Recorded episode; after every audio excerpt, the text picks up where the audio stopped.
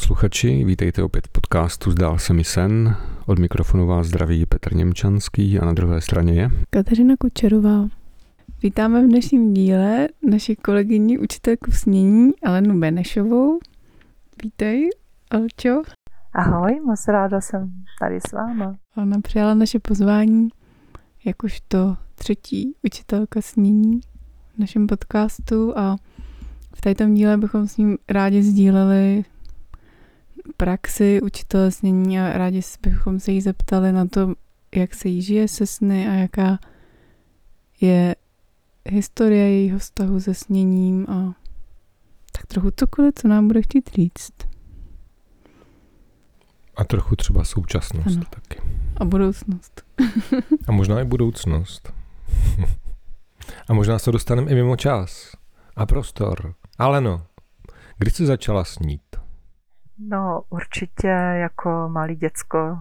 Uh, pamatuju si takový první sny, který, takový obrazy, které byly hrozně pro mě silný, ale samozřejmě jsem s tím nevěděla, co s tím dělat. A, a vůbec jsem byla takový děcko, který uh, tak prostě s tou představivostí žilo v těsném spojení. No to mají asi tak děti všechny. No mě to vydrželo docela dlouho a tak nějak asi až po nějaké 25 mě to začalo zajímat, jakože jsem zjistila, že teda eh, se to dá nějak i používat a eh, sledovat, takže jsem si začala sny zapisovat, ale neměla jsem kolem sebe nikoho, eh, s kým bych to sdílela, no. Takže byl takový osamělý, dlouho osamělý plavec hmm. Tady v těch vodách. Možná teď mě ještě napadá, že jsem eh, začala samozřejmě pídit po nějakých knihách, což eh, vlastně bylo někdy kolem revoluce, takže to bylo takový dobrý období, kdy začaly, začalo vycházet že, sebraný nebo vybraný spisy Jungovi takže to byl můj takový první eh, kontakt jako s nějakou literaturou. A to je asi můj i vzor dodnes, jo, takový ten styl, jak se na to dívá tady ten člověk, tak to mě drží pořád, i když jsem přibrala různé další pohledy eh, cestou, až teda jsem došla našemu společnému učiteli, na Robertu Mosovi. Já vím, že je to asi hodně těžké to jako říct, ale když bys někomu chtěla představit ten Jungův pohled na, na sny a na snění, tak jak, jak bys to ty za sebe sformulovala? Nebo co tě na tom oslovuje vlastně nejvíc? Jo, jo, já si myslím, že nedokážu to nějak jako reprodukovat, jak prostě Jung přistupuje ke snům. Dokážu říct jenom to, jak, co jsem si z toho vzala. A e, naskakují mi dvě takové věci, které mě hodně e, prostě po té prvotní četbě e, jako se mnou zarezonovaly a to bylo, že vlastně je dobré kolem toho snu tak jakoby kroužit, jo, že vlastně člověk e, se vrací k těm obrazům z toho snu a vlastně je tak jakoby obchází a e, drží se pořád vlastně těch pocitů a toho, e, jak ty obrazy vnímá a ne, neodchází moc jako k těm asociacím e, jako dál a dál, jo, že je to vlastně pořád takový to vracení se k tomu jádru, nebo to, co vnímám jako jádro toho snu, byla jedna věc. A druhá věc, která mě hodně s kterou jsem pak začala hned experimentovat, bylo něco, čemu on říká aktivní imaginace. A vlastně eh, takový to první, co jsem o tom četla, mm, bylo v nějakým vlastně rozhovoru buď s ním, nebo nevím už přesně, že vlastně se to dá dělat, ta aktivní imaginace nejenom se sny, ale s čímkoliv. Že? Když třeba člověk v čekárně u doktora je tam nějaký obraz, tak může vlastně Eh, člověk vzít ten obraz jako úvod vlastně k té aktivní imaginaci a může to být vlastně jako eh, cokoliv, protože to vychází zřejmě z toho, to už jako říkám za sebe, že jako v té dané přítomnosti člověk má v sobě nějaký obsahy a ty se můžou prostě, když člověk tohle to začne dělat, projevit. Hmm. Um, zní to hodně pro mě jakoby, je mi to blízký, protože to Robert Vlastnimos taky hodně vycházel z Junga nebo používal vlastně částečně i tu jeho aktivní imaginaci. Nicméně pro člověka, který třeba s tím bych chtěl úplně začít, jo, pracovat se sny, nebo mohlo by ho na tom něco zajímat, tak eh, mě napadá otázka, proč vlastně, teda vůbec aktivně imaginovat. Nebo proč používat, k čemu vlastně používáš tu aktivní imaginaci? Jestli se to dá nějak jako lajkovi třeba vysvětlit. Já to nevím, já to dělám jako bytostnou prostě uh, součást, to je prostě bytostná součást mýho života. Jo? Eh, pro mě to je jeden svět, já to nemám rozdělený na svět, který prostě jakože v něm jím a prostě chodím ven a pracuju a svět, který je někde jinde. Pro mě je to hrozně propojený a vlastně hm, jakoby tu takzvanou aktivní imaginaci mě to jako jede, jo. takže já můžu uh, se o to podělit, ale říct, proč eh, je nějak protože to je prostě mou součástí, no. Jo. Když jsem jakoby tu metodu objevila, nebo prostě když jsem si to přečetla, tak to bylo spíš takový, než že by to byl pro mě objev, tak to bylo takový to, uh, jako kdyby mě někdo vzal kolem ramen a řekl, je, hej, tady jsi, jsi byla celou dobu. Jo, že mi někdo potvrdil, že to je normální, co dělám, no. Ale samozřejmě je to součástí takového toho co dělá si já, představuju každý člověk, ale samozřejmě asi úplně každý člověk to nedělá. Takový to, ta snaha o to rozpoznání, co vlastně jsem já, co tady dělám, prostě jak je to myšleno a tak, no, takový ty otázky prostě po smyslu života. Je to vlastně takové to věčné tázání se, jako kdo jsem, kam jdu, co tady dělám. Je to součástí tady toho. Jo, rozumím. Mně přijde poslední dobou, možná je to tím, že uh, vystupuju ze své bubliny sociální a uh, vstupuju do jiných různých jiných bublin, tak mě vlastně strašně udivuje, jak to každý dělá úplně jinak, ten život svůj. Jo, že by se dalo říct, to přece to je normální, jako pracovat se sny, nebo je normální mít sny a bavit se o nich ale mě někdy strašně udiví vlastně, co jsou ty hlavní témata, kterými se lidi zaobírají, nebo takový hlavní jako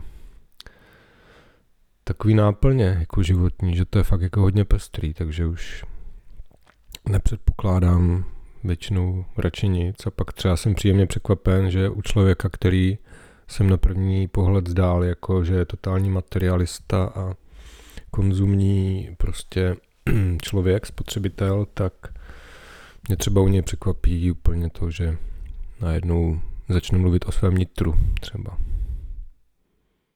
Já to mám tak, že vlastně fakt chodím po světě a mluvím o tom, o tady těch věcech, co mě zajímají a samozřejmě taky mám radost, když to, když vyvolám prostě v nějakým svým protějšku nebo v okolí to, že eh, mi to taky ukáže prostě eh, čím, co tak, eh, s čím chodí po světě a jak, jak se dívá na věci. Takže mě to, musím říct, že to, tohle mě vlastně jako i docela baví, no. Takhle jako chodit a trochu provokovat, aby lidi něco na sebe řekli.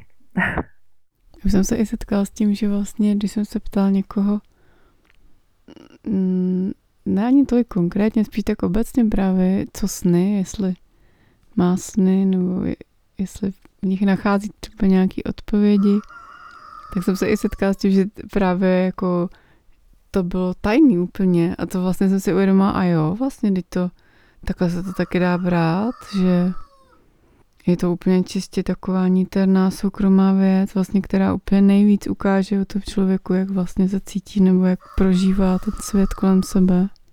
To byla taková pro mě lekce, že je to hodně citlivý. A že může být citlivý i to se jen zeptat, už, už to vlastně. To máš pravdu a určitě je to, je to otázka nějakého ještě naladění se na to, jako v jakém prostředí se člověk nachází, to určitě je pravda. A e, mě právě taky jsem si uvědomila, že mě hrozně zarazilo, že jsou lidi, kteří fakt e, úplně zveřejňují svoje sny i intimní a někdy si říkám, jestli vlastně vědí, co, co to zveřejňují, nebo jestli jsou tak silní, nebo jak to mám říct, tak eh, opravdu je to zvláštní, no, oba, obě, ty, obě ty polohy, jako to, že to někdo opravdu považuje za, za něco, co by nezveřejnil za žádnou cenu a někdo klidně to vlastně zveřejní úplně do prostoru, kde není možné říct vlastně, kam to dopadne. No. Jsou to dva takové extrémy. Je taková analogie, se mi připomněla, že mně se to propojuje často i uh, s astrologií, to, jak uh, zkoumám sny. A tam zase vlastně je to, že někdo je ochoten vyzradit svoje datum narození, včetně hodiny a místa, je vlastně taky velice intimní údaj a někdo to klidně řekne Eh, vlastně na potkání a to já bych neřekla. Mm-hmm. Je to otázka, no. Eh, vnímám to jako otázku vnitřní nějaké síly, že když prostě něco takhle řeknu, tak se, tak prostě i když to řeknu, tak se mi nic nemůže stát, ale už zase jsem teda u tématu, které, u které ho jsem nechtěla být. Jdu zavřít okno, tady kukrákou pořád, tak tam není celý pořád.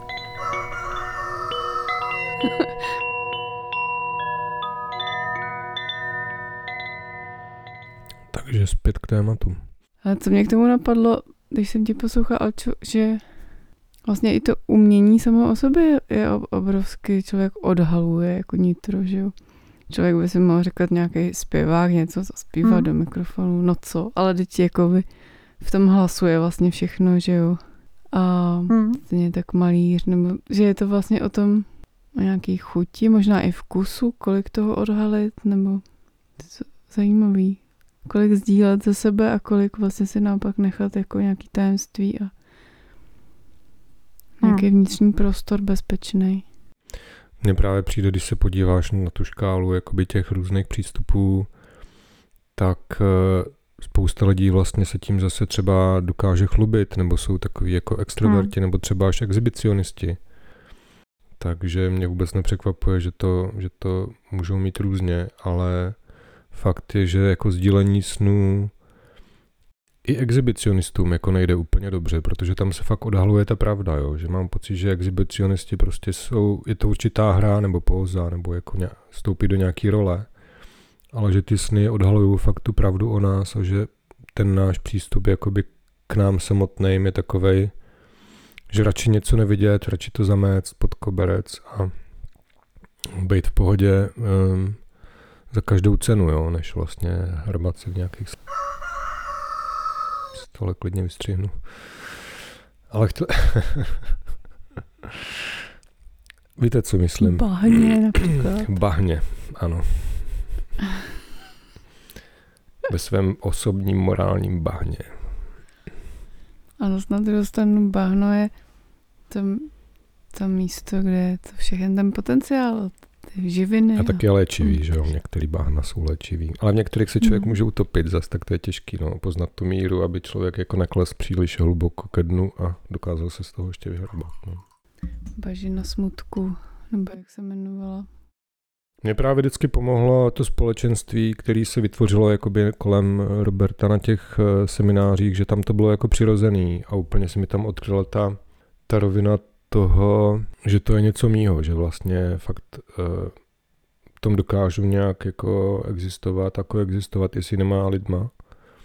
Ale mimo ty workshopy mám málo koho, s kým dokážu takhle jako vlastně ty sny sdílet, kdo je sdílný a kdo to umí a chce, nebo vůbec kdo má ochotu jakoby se o to svoje nitro takhle podělit. No. Tak asi myslím, myslím, že lidi mají štěstí třeba, když mají aspoň někoho takhle vedle sebe, třeba nějak partnerku nebo partnera a když eh, třeba aspoň v rámci ty rodiny to jde, jo, nebo mezi občas nějak blízkýma kámošema, ale ani ti nevyzradí úplně všechno, že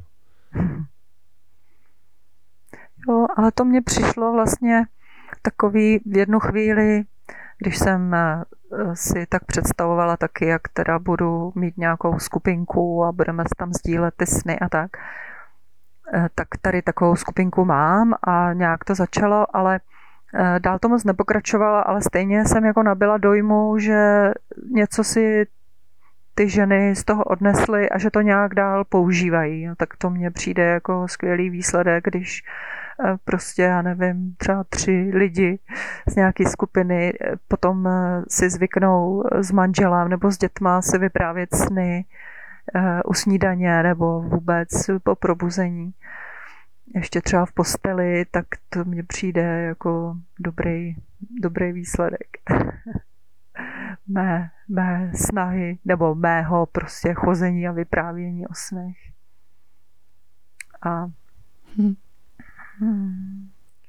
a, a vlastně i je takový, jako když má člověk samozřejmě svolení, nebo když to nejsou nějaký právě takový ty úplně, když jsou to takový ty sny, eh, kde je vidět eh, docela rychle vlastně ta zpráva, tak eh, tak dělám i to, že vlastně jako vyprávím sny někoho jiného lidem, kteří prostě jako na to slyší a eh, je to je to vidět na lidech, jak to rádi slyší, že vlastně někdo má takový sen, ve kterém je ta zpráva taková čitelná a jo, tak to je prostě vidět pak na, na něm, že má chuť se do toho pustit. Něco taky takového. A, a vlastně mám takové zprávy, jo, že někdo řekne, no tak takový sen, prostě mi se zdají jenom sami jako nesmyslný fantasmagorie. Ale po takovém rozhovoru najednou přijde třeba, ty a mně se zdál sen a to bylo úplně prostě jasný. Tak to mám radost. Je pravda, že že vlastně Robert to používá i v těch svých knížkách, že určitě taky po dohodě s těma lidma, tam má taky kazuistiky svého druhu, že jo. A že vím, když jsem s tím začínala, že to pro mě taky bylo obrovsky posilující vlastně. Teď jsem si to vybavila, jak jsi to říkala. Takový to, aha, jo, takhle to myslí vlastně, nebo až takhle to může fungovat. To je hezký. Jo, každopádně to inspiruje, no. To vzájemný. Já jsem se chtěl zeptat, um, když vlastně jsme začali o tom, že to je o aktivním snění, tady ten podcast taky, ale jako o snech obecně, tak mě by mě zajímalo třeba, jak tebe ovlivnil Robert Moss a ta práce, jakoby jeho, ten jeho přístup, jestli vůbec nějak, jestli jsi jako vnímala proměnu vlastně s tím, jak si se sny začala pracovat nebo hm, k ním přistupovat ty. Jo, byl to, byl to takový klíčový bod samozřejmě dostat se do skupiny lidí, kteří takhle jako já se dívali na sny a mít tam vlastně takové jakoby vedení eh, tím prostorem, včetně vlastně takových jako různých ochutnávek, že ten Robert má prostě mnoho, je to takový polyhistor, takže vlastně fakt jako má kolem sebe obrovskou zásobárnu mm, takových, že těch různých cest a těch různých pohledů na ty sny a to jsem se v tom úplně rochnila. To bylo úžasné a pak vlastně zažívat eh, fakt tu otevřenost eh, těch lidí eh, kolem a ta společná práce, to, je, to bylo taky úžasný zažít a mm, samozřejmě ta jeho bleskovka, ta metoda, jak vlastně ten sen v tom prvním plánu si strukturovat, tak to je jako skvělá věc. To používám. jsem za to hrozně vděčná, že jsem dospěla do toho bodu a, a mohla jsem absolvovat aspoň částečně ten jeho výcvik. Jo a no, ještě bych eh, dodala, že vlastně od té doby se cítím, eh, já jsem vždycky měla takový ten můj první taky to přesvědčení, že to je úplně v pořádku, prostě zabývat se sny, eh, se mi taky potvrdilo ještě při nějaké četbě o nějakým prostě kmenu, domorodem, který ráno prostě vstali a první, co udělali, bylo, že si sdělili prostě, co se komu zdálo a pak šli dělat jo, něco, co vlastně vyvodili z těch snů, tak to bylo vlastně jako start jejich počínání během toho dne a po, asi už hned po tom prvním možná nebo po druhém tom semináři u Roberta se mi udělal tady ten pocit, že aha, tak to je tady ten kmen vlastně konečně jsem eh, prostě eh, mezi svými. to bylo taky hodně silný pocit. Je to velký rozdíl, jakoby pustit si zprávy, anebo si povídat o snech, že jo? Potom ten, ten den má úplně jiný náboj. Hmm. Teda tam taky může být vlastně něco, od čeho člověk může, eh, jako když je naladěn na přítomnost, tak tam může být taky nějaká zpráva pro něj. To určitě, ale stavět eh, svůj život jenom na tom, co řeknou média, mi přijde hodně plitký. No, to ne, tak fajn, o tom jako, se asi máme ještě nějakou další hmm, jasný. alternativu. Zatím tomu můžeme říkat alternativa, že jo? Není to naše životní nutnost úplně, ale přijde mi, že oni to nepoužívali jen tak, jako protože neměli rádio, ale že zjistili, že to je fakt jako dobrý používat. Jasný. No. Věřím tomu, že kdyby chtěli, tak si to rádio postaví taky.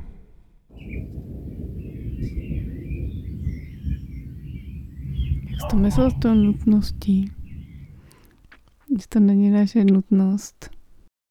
No tak oni co jsem tak jako o tom se dozvěděl a načet, takže ta, že to pro ně bylo mnohdy, že viděli třeba, kde eh, mají prostě sbírat jaký plodiny, kde dozrály, nebo jestli se kolem potluje nějaká divoká šelma, která by mohla asi žrat nějaký dítě, nebo nebo se, nebo se tím bavili, třeba bylo, byl to pro ně zdroj i nějaký zábavy, že jsem zdáli vtipní sny, anebo věštecký do budoucna, koho kde potká, nebo kdo umře, nebo co udělat, aby neumřel čím, jaký, jak, takže že to pro ně bylo mnohdy tohleto jakoby spojení vlastně s tou, s tou živou přírodou, s který přebí, v který přebývali. Že jo? My tím, jak jsme prostě oddělení v těch krabičkách a zasíťovaní a vlastně odpojení od té země velmi často, jako když mluvím o tom globálním přístupu, který samozřejmě jako furt zlepšuje, ale obecně si myslím, že jsme dost odpojení no, sami od sebe jako lidstvo. Já totiž to si vlastně jakoby, že jako pro mě je to vlastně už teda tím, jak jsem ty sny jako poznala a uh, začala si je, začala je vnímat a nějak jako akceptovat ty poselství, tak pro mě se to vlastně stalo tou nutností. Jako opravdu mě to taky jako vede v životě a pomáhá. Jo, sice to je třeba o něčem jiným, než že uh, tam najdu zvíře, který můžu zastřelit tam za tím stromem, ale třeba místo toho najdu práci, které, za kterou mi někdo zaplatí a já se jdu do obchodu, jakoby pro to jídlo, jo. je třeba jiný způsob, ale téhož. Já jsem tím myslel pro nás, jako pro lidstvo, nemyslel jsem pro nás tři. Jo, takhle pro nás jo. jako obyvatelé prostě planety Země, ne pro nás, který se s ní zabýváme a jsou pro nás důležitý. Mám někdy tendenci takhle myslím, jako že... zobecňovat hodně, no. Jo, tak pojďme, to, můžeme je zobecňovat, proč ne, vy? Já třeba si myslím, já furt si vždycky říkám, kdyby všichni se začali věnovat těm snům, tak bychom to jako všechno vyřešili.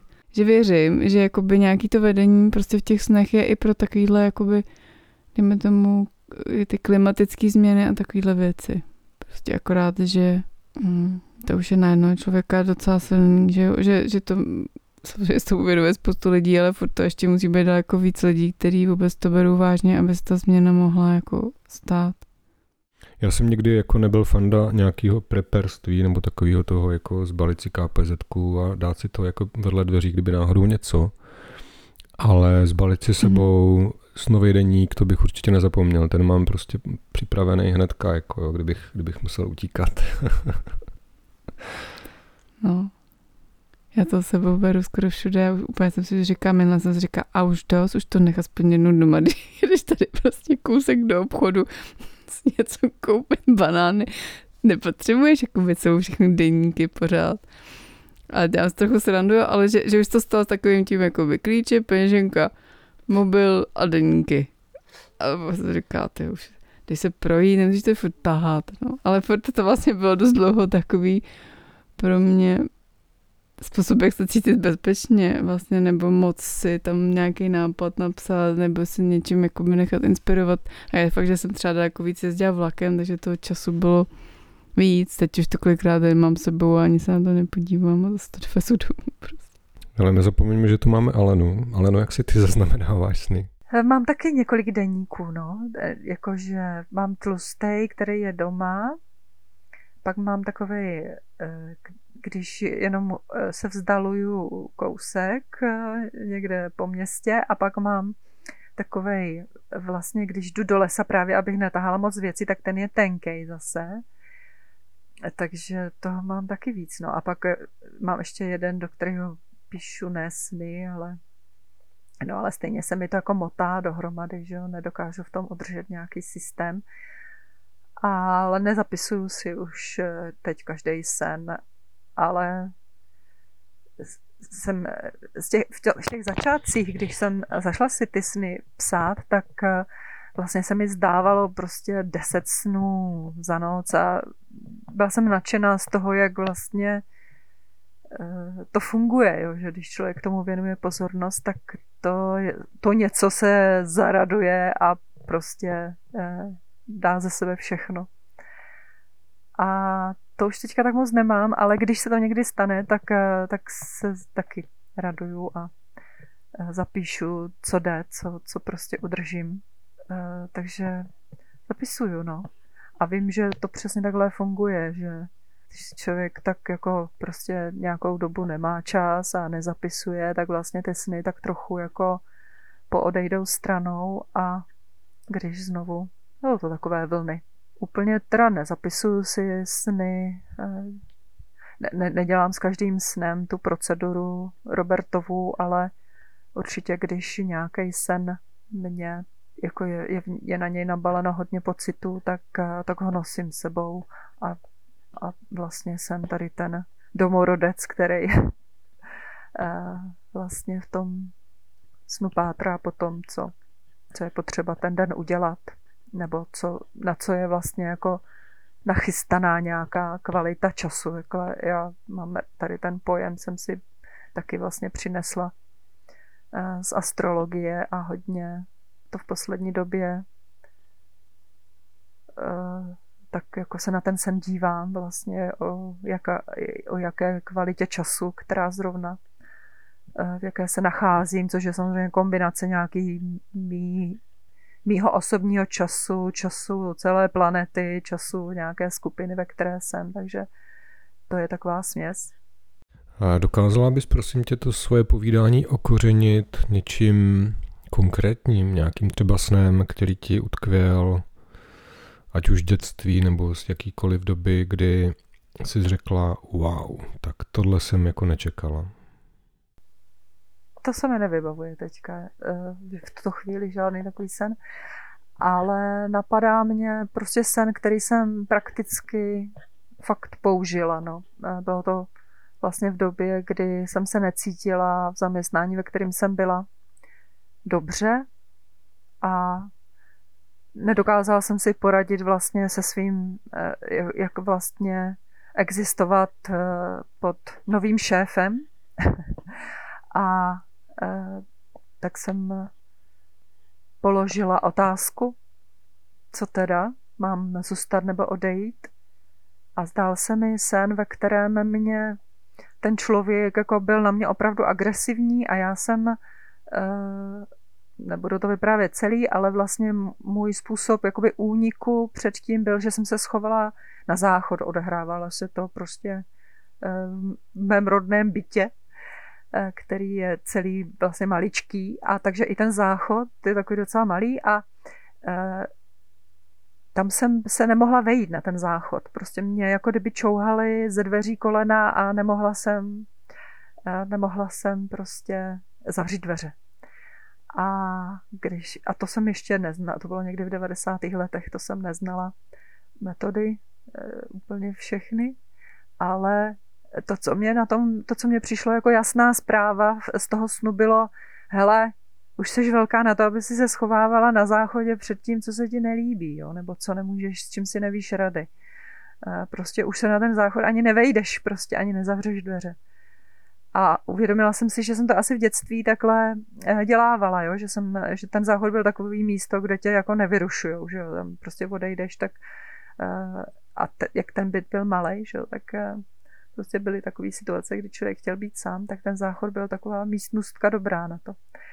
A no, takže jsem uh, vlastně uh, to použila, ten sen a odešla jsem, přestože jsem ne, odešla jsem z té práce, přestože jsem uh, jo, se rozhodla, že teda se nebudu schovávat a jdu teda pryč a uh, ukážu se nějak světu, že tady jsem a prostě umím tohle a tohle a uh, chci práci Eh, kde se nebudu muset prostě schovávat někde, nebo se snažit schovávat někde prostě v koutech, abych to přežila.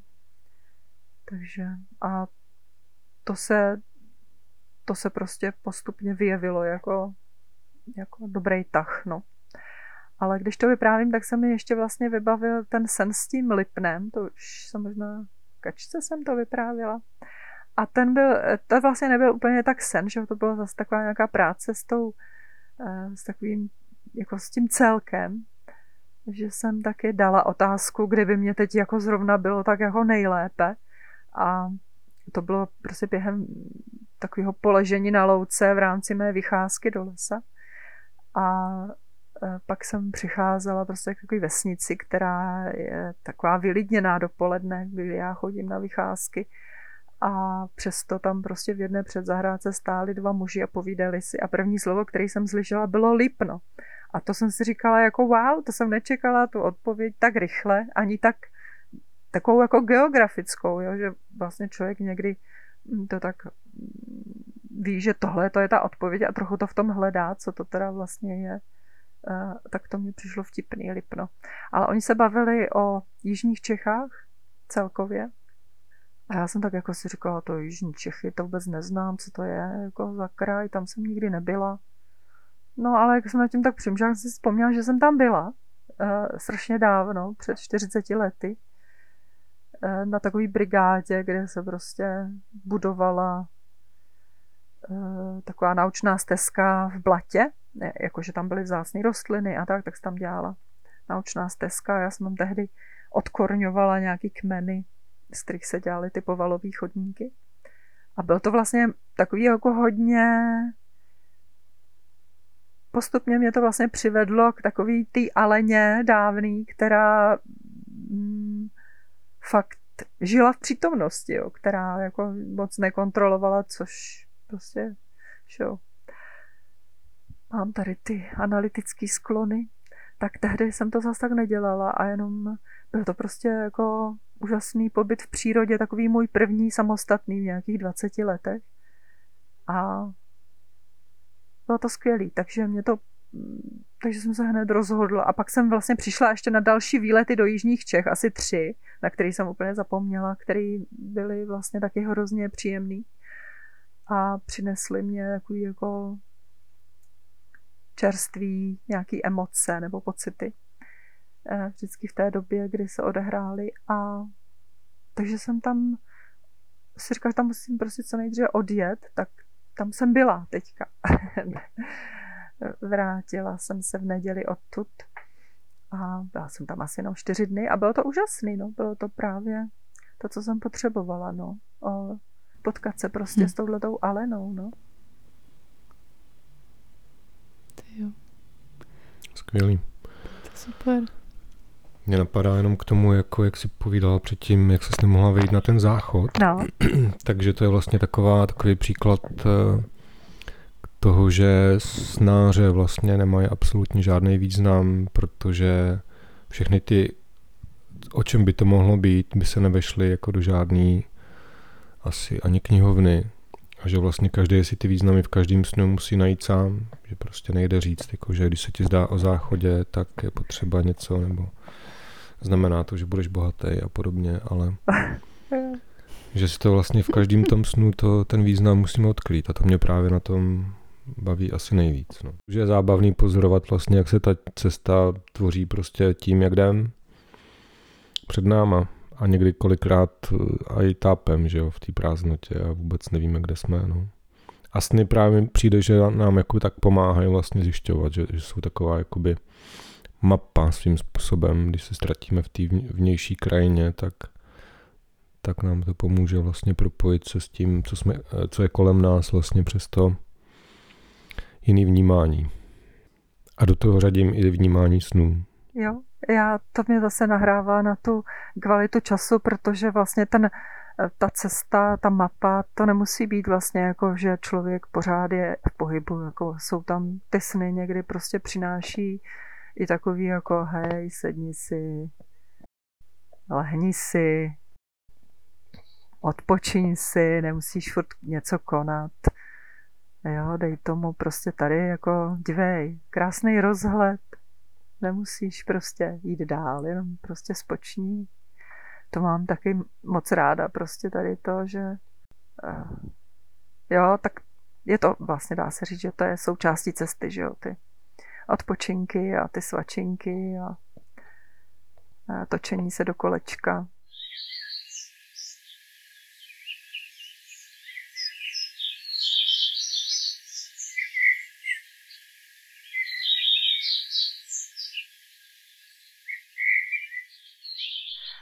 Mě, mě ještě napadlo eh, k tomu, vlastně k té tvé otázce, eh, nebo nevím, jestli byla takhle formulovaná, ale co ještě vlastně mě u toho Roberta eh, zaujalo, tak jsem si uvědomila, že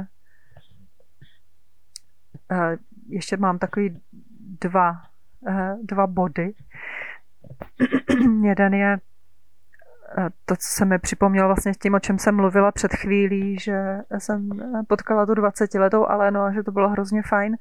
A že vlastně to je taky jedna z, jeden z jeho bodů, takové to setkávání se s těmi mladšími já a že to hodně taky silně vnímám, že člověk, jak jde životem, tak některé situace vyřeší rychle prostě pro tu chvíli a někde tam eh, vlastně, aby to, aby mohli jít dál, tak tam někde eh, nechá eh, kus svý, dejme tomu životní energie, aby vlastně jakoby tam zůstalo něco zapouzdřený, co teďka nechci řešit, nebo nemám na to síly, nemám na to poznání dostatečný, tak to tam jenom tak zapouzdřím, ale vlastně na to, aby to zůstalo zapouzdřený, potřebuju, to spotřebovává nějakou mou energii a vnímám to jako i vlastně, eh, že, protože čím je člověk starší, tak eh, tím nějak asi eh, se spotřebovává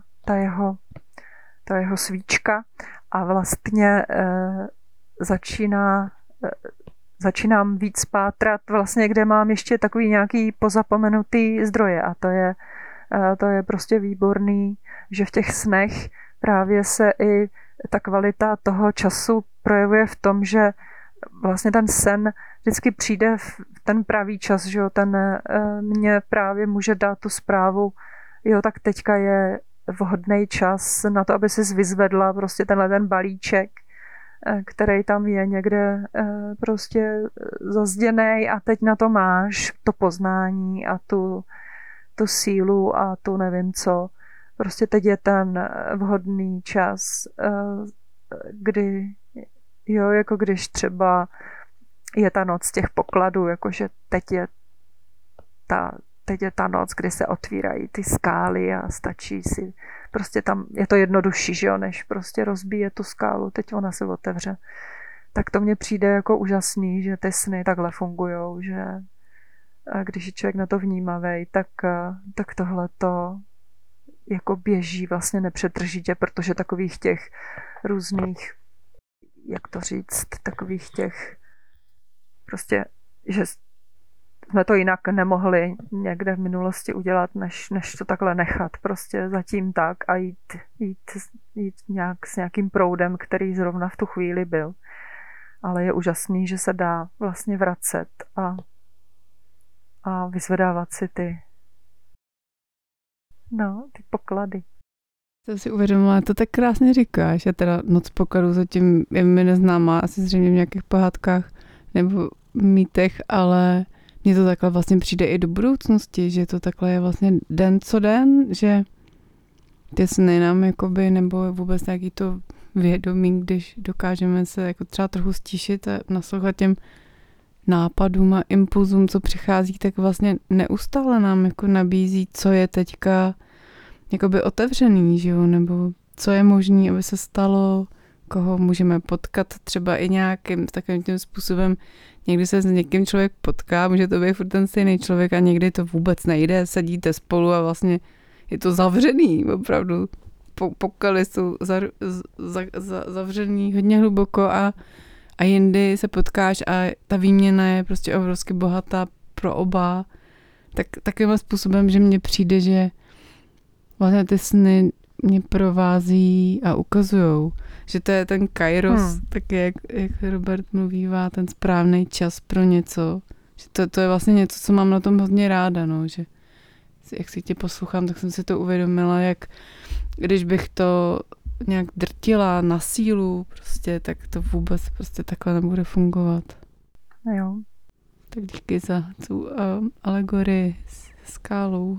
Jo, a s tím možná souvisí ještě ta druhá věc, která eh, mi vyplynula teďka na mysl, eh, že se mně moc líbí takový ten moment eh, při té práci s jednotlivým snem, který mi z toho taky jako hodně tak ční, jo, že to mně přijde velice důležitý se na to zaměřit. Eh, nevím, jestli to tak ten Robert formuloval, ale já si to formuluju vždycky jako vynést tu energii eh, toho snu do žitého života.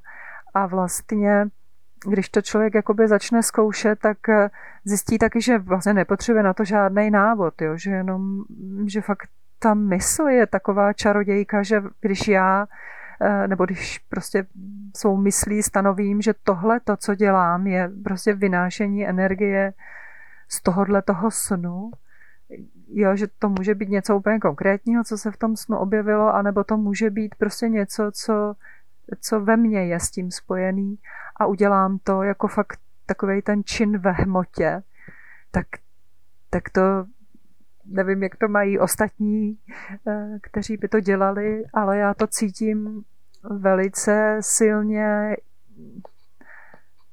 jako jo, že něco ve smyslu, jako jo, tak ten svět patří i mně, já tady vlastně taky jsem doma. Jo. Na mě vždycky hodně působí, že je to vlastně živý. jo. že, že interaktivní, no. Přesně, než ta odpověď prostě přichází v zápětí, když člověk eh, vstoupí do toho uh, odvážně a otevřeně do toho rozhovoru. No. A taky to někdy to může přinést třeba i další sny na to téma, že jo? Mm. A nebo děje. jo, jo, je to propojený. Ten jako dá se nějak do pohybu většinou připadá mi naštěstí. Mně přišel hezký ten obraz s tím vysobozováním těch pokladů, že vlastně ta vnitřní moudrost nás vede k tomu, abychom otvírali jakoby ty, ty kapsle nebo ty přihrádky, jako kde ještě máme tu sílu uzavřenou, nebo kde jsme v té divočině prostě něco takhle jako narychlo zalátali a je potřeba k tomu přistoupit nějak vědomně.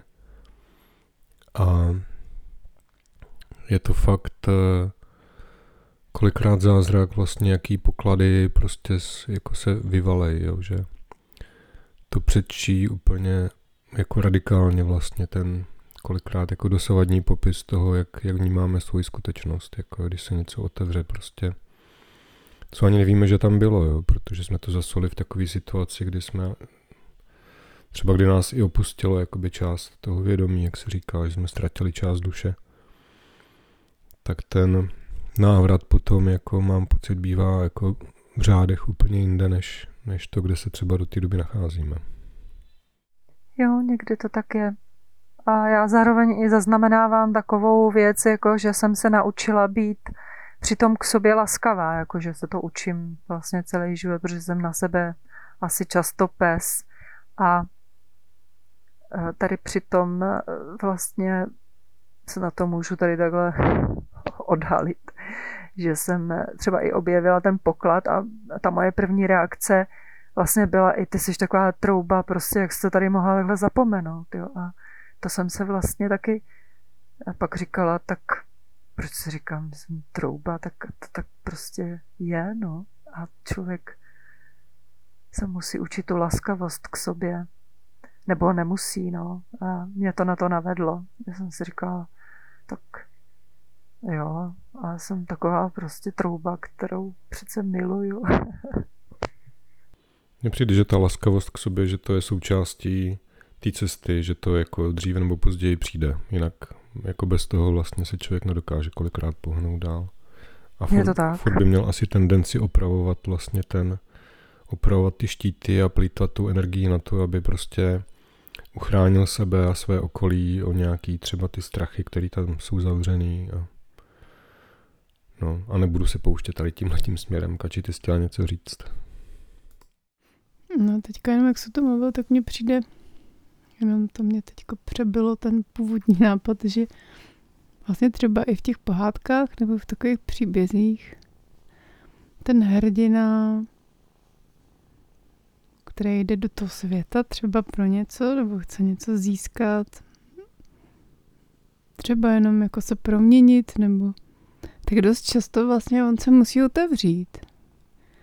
Že je jakoby vydaný nějak na pospost tomu světu, nebo že, jak jsem mluvil o těch štítech, víš, tak mi to napadlo, že a že cítím, že i to se mi taky stalo během toho, té práce s těma snama, že jsem vlastně musela sama sobě dovolit jít úplně dovnitř. A až potom to začalo zase fungovat i ven.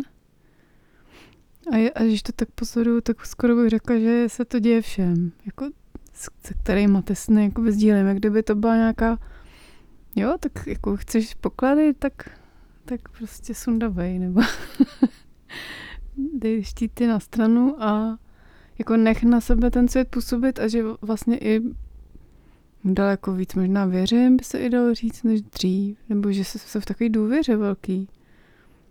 Ale že s tím procesem se to tak stalo. A jak jsem mluvil o těch, eh, teda Alčemová, všichni tady o tom mluvíme pořád o těch pokladech, tak uh, ty jsi mluvila v tom smyslu, že se pro něco vrací, vracíš, co jakoby bylo tvý, ale mně přijde, že dost často mě ty sny vlastně hodně ze začátku zvlášť ukázaly takový ty šuplíčky, kde mám poklady ve smyslu nevím, jestli nadání je to správný slovo, může to být jenom radost nebo touha něco dělat. A a, a že tam je vlastně potom i ta energie, že jo, no, obrovské množství v tom. Jasně, no. A dovolit si vlastně jít do nějaký jako svý takový lásky, něčeho, co jsem si ani nemyslela, že bych někdy mohla dělat, tak to, to je úplně pro mě taková velká součást toho snění. Mm-hmm. To určitě. Zároveň asi chápu jako tu minulost stejně jako takový jako jeden, abych to řekla správně, prostoročas, eh, protože že jo, já jakoby jdu do, do nějaké, teda říkám, že jdu do nějaké minulosti nebo prostě něco, potkat se s nějakým svým minulým já, ale ono je to současný, že jo, je to prostě pořád ve mně, je to, je to velký prostor, kde to všechno je, akorát jako v té hmotě, nebo nevím, jak to je, to nejde vlastně jako trvale být v tom stavu, kdy to pojímám všechno. Takže stejně vždycky se dokážu zabývat nějakou jednotlivostí v nějakém konkrétním čase, v konkrétním místě, ale nevnímám to jako nějaký hmm, oddělený nebo nevím, jak to říct. Mám to, jsem tím hodně postižená, no, že vnímám pořád nějaký větší celek, než jo, že od jak živa jsem měla takový fantazie, že kromě toho teda, že jsem v dětství utíkala na záchod ze schova, tak jsem ale zároveň mývala takový, jako když jsem se cítila v nepohodě, tak jsem vlastně uviděla země kouly, jak se prostě příšerně rychle otáčí, příšerně rychle letí tím vesmírem a já na ní jsem, jako jo. Takže to mě vždycky eh, pomáhalo jako pochopit, že můj problém jako je srandovní a je součástí jako celého plánu. Jo. Je to vlastně něco, co prostě existuje. No. Hmm. Mně se líbí pojem prostoročas. To je, myslím, že nový pojem, který bychom mohli zavést jako do terminologie. No to není nový pojem, to je starý pojem, ale... Ne, po, jako běžně se, se, běžně se říká časoprostor, že jo? tak to všichni ví, no, co je. to jsem... Ne, to právě nikdo neví, co to je, protože... No ne, všichni ho používají tak, že ví, co to je, že ta planeta se řítí tím časoprostorem a který, kterýmu všichni rozumí. Jako jo, to je časoprostor, jasný. Jo, tak mě to, ale, nech mě to říct. Ale prostoročas. ale če má vlastní teorii? Já nemám žádnou Pozor. vlastní teorii, to je prostě definovaný pojem.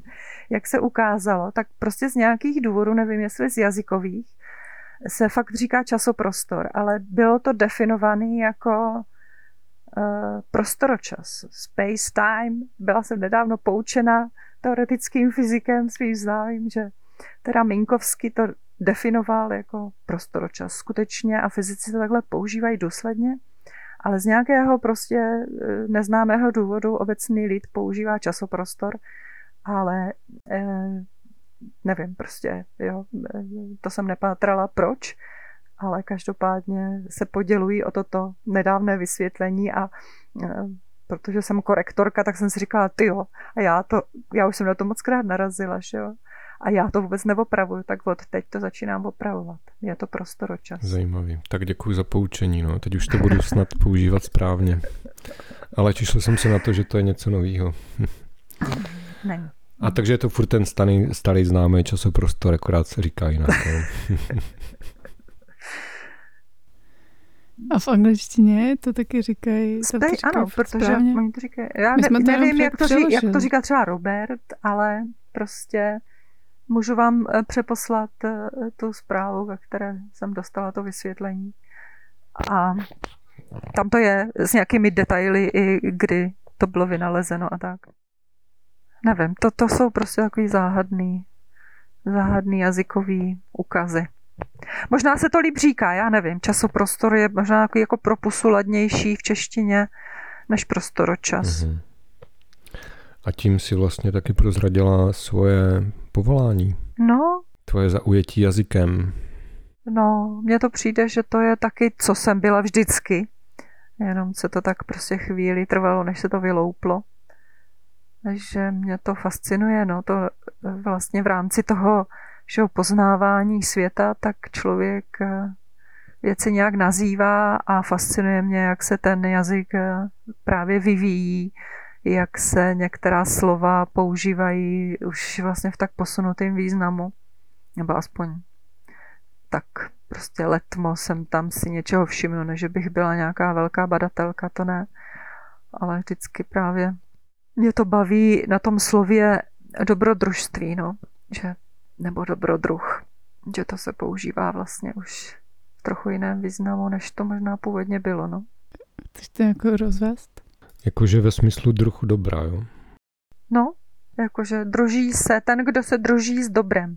A co vlastně, že ještě je taky otázka, jestli slovo dobro nemělo ve, eh, ve chvíli, kdy vzniklo slovo dobrodruh, nějaký ještě jiný význam, že to mi prostě jsou to takový nebo jsem jednou uh, zkoumala slovo, co znamená vlastně slovo štěstí a teda na, jenom tady na nějaké té wiki, co si, uh, byly nějaký odkazy na, že to je někdo, kdo je s čestí, jako slovo čest, jo, nebo jo, v tom významu, takže vlastně ten, kdo stojí, jak je v tom uh, tanci z vlky, stojí z pěstí, se jmenuje, myslím, ta postava jedna, tak tady se mě napadlo, stojí s čestí, je ten třeba kdo vyhledává štěstí. No.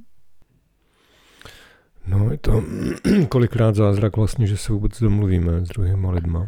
Nebo že máme aspoň pocit, jako, že jsme si pochopili, když každý používá úplně jinou terminologii.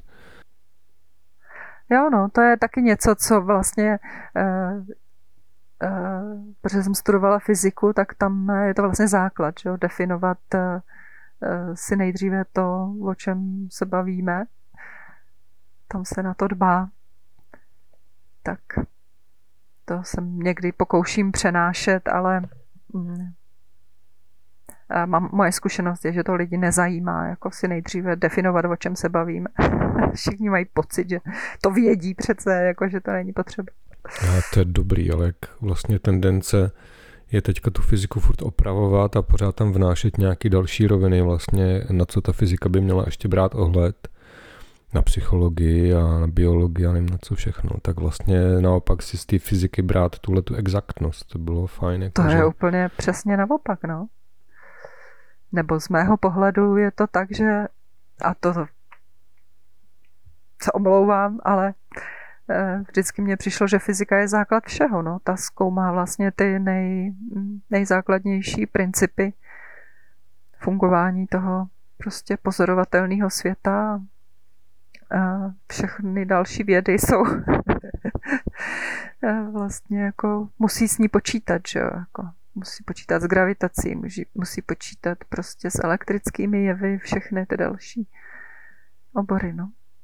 Tak ono to tak asi vzniklo jako věda o přírodě, nebo byla vlastně hodně spjatá s filozofií, která jo, z toho pohledu na tu přírodu na ty jevy vycházela. No v té době to taky měli všichni stejně, že jo? takže nepotřebovali kromě eskimáků 13 různých druhů eh, na, na déšť, nebo na sníh. Ale třeba prostě se blíží ta doba, kdy to se bude muset jako naučit rozlišovat jako způsoby dobra třeba, nebo způsoby cestování, že nebude už jenom jedno cestování, nebo nebude jeden pojem pro uh, strom, ale v každé situaci, v které se s ním najdem, tak třeba ten strom bude něco jiného. Hmm? Nebo sen. No, je to o té kvalitě, no. Nějaké toho prostoročasu v tu prostě v tom bodě, kde jsme, že jo? protože nemůžu říct v místě, nemůžu říct v čase, ono je to vlastně spojený, je to takový bod v tom prostoročasu. A ten je, zdá se, jedinečný. Já nevím, já jsem tady v Tokiu se tady zapíchla do takového svého prostoru času, jakoby, že koukám z okna a prostě představuji, že tady je ten prostor a teď tenhle ten čas teďko právě teď. Takže já jsem tady taková zapíchla. Jsem tam dala takový ten na mapě, jak jsou ty, jak se udělá ten pin. Já jsem, já si to moc užívám. Já jsem uh, v takové lehkosti a hm, je mi s váma moc fajn, takže nevím, jestli to je rozhovor, ale povídání je to moc pěkný. prostě už není kam jít, tady jsme, teď to tady je tak, jo, tak co, jako kam bychom chodili prostě. Si umíme představit, jak jsme tak trošku špekulovali, jestli by Alča nechtěla mít i dva ty díly, tak jako za mě je to prostě otevřený, tak trochu kolik dílů budeš chtít, tolik jich můžeš mít. Jo, mě to, mě to taky sedí, no. Já ještě bych k tomu dodal, že jsem si tady napsal poznámku k, k druhému dílu pátrání, nepátrání a přesně o tom mám pocit, že ten náš trialog je prostě časoprostor nebo prostor čas. Já jsem, já jsem takhle jako u jezírka takového eh, průzračného Eh, na takový pastvině, kde je kousek les a cítím se fakt tak eh, zrovna v nějakém spočinutí. Mm-hmm. Já jsem taky u toho jezírka. Všechno možné. Sedím na lípě na takový tý první tlustý haluzi, co takhle čouhá na, ten, na to jezírko a nahazuju vlasec a, a čekám, jestli ještě něco ťukne do háčku nebo ne. Jo. Tak já tam se s váma jako se tam objevila, ale dělám takový to, že se přemístuju v časoprostoru a v prostoru čase, že, si, že, si tam, že jsem tam, pak dělám zžup a jsem někde jinde a zžup a jsem zase zpátky a jako vybavím s tím. No, tak milí posluchači, dělejte, co je vám libo. A jo, to super. My vás už nebudeme zdržovat asi od, od toho, kam vás to táhne. Nebo můžete přijít za náma k rybníčku, co? Nebo si můžete podívat, jestli nemáte doma nějakou skříňku se zásuvkama, třeba tajnýma. Jenom náhodou, kdyby. Byly taky ty sekretáře. Ale je to moc hezký obraz, Katko, tady ten sekretář s těmi šuplíčky, to je, myslím, taková úplně krásný taky obraz pro aktivní imaginaci. Pro začátek. My jsme máme ho doma, víš? A Aha, jako po babičce a to je fakt neuvěřitelné. Jestli se má čekat, až se nějaký trošičku tak jako sám nějakým hnutím vysune. Já mám pocit, že se to děje jako be- bez našeho přičinění, no, že? Hm. Tak jo, takže se uvidíme příště. Já jsem tomu otevřená tady u jezírka. Jestli mě ještě najdete příště, tak... Jo, tak jo, tak já moc děkuju, že jsem s vámi takhle mohla pobejt. Bylo to moc příjemný. Mhm. No taky. Taky děkuju. Těším se na příště a přeju posluchačům krásné sny. Krásné sny. taky.